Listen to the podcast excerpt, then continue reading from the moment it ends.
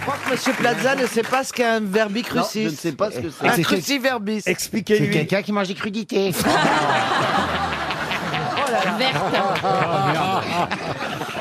Ah, on arrive à ce niveau-là. On est quand même au sous-sol de l'intelligence. hein.